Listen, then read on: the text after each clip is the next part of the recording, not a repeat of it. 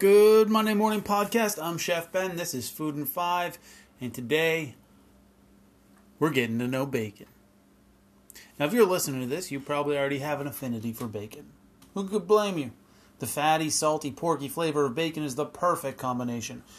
But what do you really know about the stuff? More importantly, what don't you know about bacon that you should?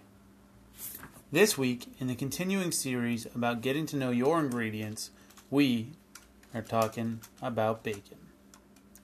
What exactly is it? The different ways it's made, different ways to cook it for different outcomes, and how to buy it. And without further ado, sit down, relax, grab a napkin to wipe away the drool because today we're getting to know bacon. So, what is bacon anyway? Well, depending on where you are in the world, the word bacon can mean a few different things. For our purposes here today, we are talking about belly or side bacon. Bacon, as we generally refer to it in North America, is cured and smoked pork belly. In other parts of the world, they have smoked and non smoked bacon, and bacon can come from different parts of the pig.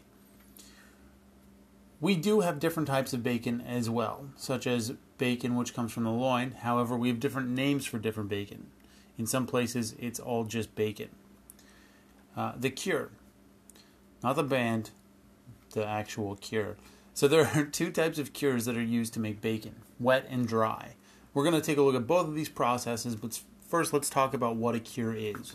So a cure is essentially a salty brine or mixture which draws moisture out of the pork belly. This is a very old form of food preservation. Lowering the moisture content and increasing the salt content makes a very inhospitable environment, inhospitable, there we go, environment for microbes.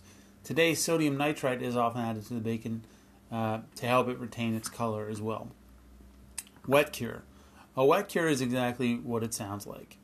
Rather than a salt rub, uh, the pork bellies are put in a salt brine. Alternatively, the bellies may be injected with the brine rather than just being soaked. A brine is a saltwater solution. This wet cure draws moisture out of the belly while replacing it with a saltwater solution. This method is the way most commercially produced bacon is made and I personally feel as though wet cured bacon is inferior to dried cured bacon. And if you've ever bought bacon that was very wet and soggy, you understand what I mean. Now, dry cure. Just like with wet cure, the purpose is to extract moisture from the belly. Where wet cure replaces the drawn out liquids with salt water, uh, dry curing doesn't really replace the extracted liquid. So the result of a dry cure is a firm, dry texture to the pork belly. This is the traditional way of making bacon and the technique that I prefer to use when making bacon or to buy when purchasing bacon. Now, often with a dry cure, there will also be sugar added to the salt, which adds a bit more depth of flavor to the final product. Once the bacon is in the cure, wet or dry, it needs to sit for a period of time to allow the cure to do its job. This can be as little as a day or two or as long as a month. Smoke. We all love that smoky flavor of bacon. However, not all bacon is actually smoked the way you think it is. Often with commercially produced wet cured bacon, liquid smoke is used rather than actual smoke. This can be added to the brine and or the bacon can be given a bath in it. And this liquid smoke adds color to the meat and flavor. Better quality bacon and even there are a lot of commercially produced bacons that use actual smoke from wood. Now, if tasted side by side, it is very easy to tell the difference between bacon with real smoke versus bacon with liquid smoke. Liquid smoke is often used for the same reason that a wet cure is used. It's much cheaper than a dry cure and real smoke. However, the results are subpar at best. Types of smoke.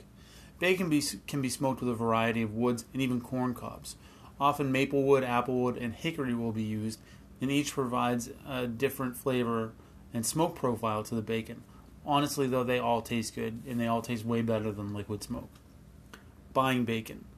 When buying bacon, look for a firm, dry texture. This signifies high quality and more traditional techniques. Wet, soft bacon is low quality and it costs less for a reason. However, when you cook this bacon, a lot of liquid comes out and is lost. The dry, firm bacon has much less loss in the form of liquid and fat. So the shitty bacon may seem cheaper. However, when you calculate all the loss that occurs when it's cooked, the price is actually similar to the better quality stuff. Remember, bacon is sold by weight, so if you're losing 25% of the bacon's weight when you're cooking it, compared to maybe a 10% loss with the good quality bacon, you're actually paying 15% more than you think you are. Make sense?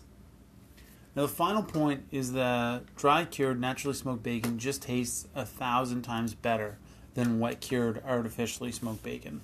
There's no question about it. Cooking bacon. Often, when people cook bacon, they get a pan really, really hot, add the bacon, and cook it on high heat. I'm going to tell you right now, this is a terrible way to cook bacon. There are a few methods that can be used to produce really tasty finished bacon. The first and my personal favorite way to cook bacon is to start it in a cold pan. Lay the bacon down flat in the pan off the heat, put the pan on medium low heat, and cook the bacon slowly. Flip the bacon after 5 to 10 minutes, and what this does is it slowly renders the fat out of the bacon and leaves you with the crispiest bacon you've ever had. The second way to cook the bacon is in the oven at 350, pressed between two cookie sheets. This does the same thing as the method I just mentioned, with the added bonus that the bacon remains perfectly flat because it's pressed between two cookie sheets. Now, another method that I've been hearing a lot about, but personally not tried, is to start the bacon in a bit of water. To do this, you put your bacon in a pan, cover it with a tiny bit of water, and cook. Let the water evaporate and finish cooking the bacon in the pan until crisp. This final method I wouldn't use with good quality bacon. However, for a wet cured bacon, it could actually help uh, make it crispy. Conclusion You may have just heard this uh, and thought it doesn't matter. Bacon is bacon. Well, if you did think that, I challenge you to try the difference side by side. Get a wet cured artificially smoked bacon and a dry cured naturally smoked bacon and test them. The moment the bacon goes in the pan, you will see the difference. Don't let yourself be fooled into thinking that all bacon is created equal. And definitely, definitely don't be fooled into thinking that cheaper bacon is actually cheaper. So there you go. Getting to know bacon.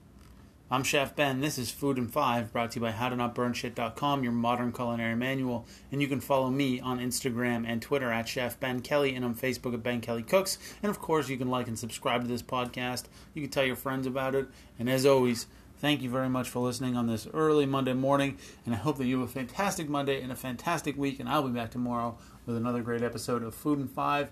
And tomorrow, we're actually going to look at a brief history of the Advent calendar, which I think is going to be really interesting.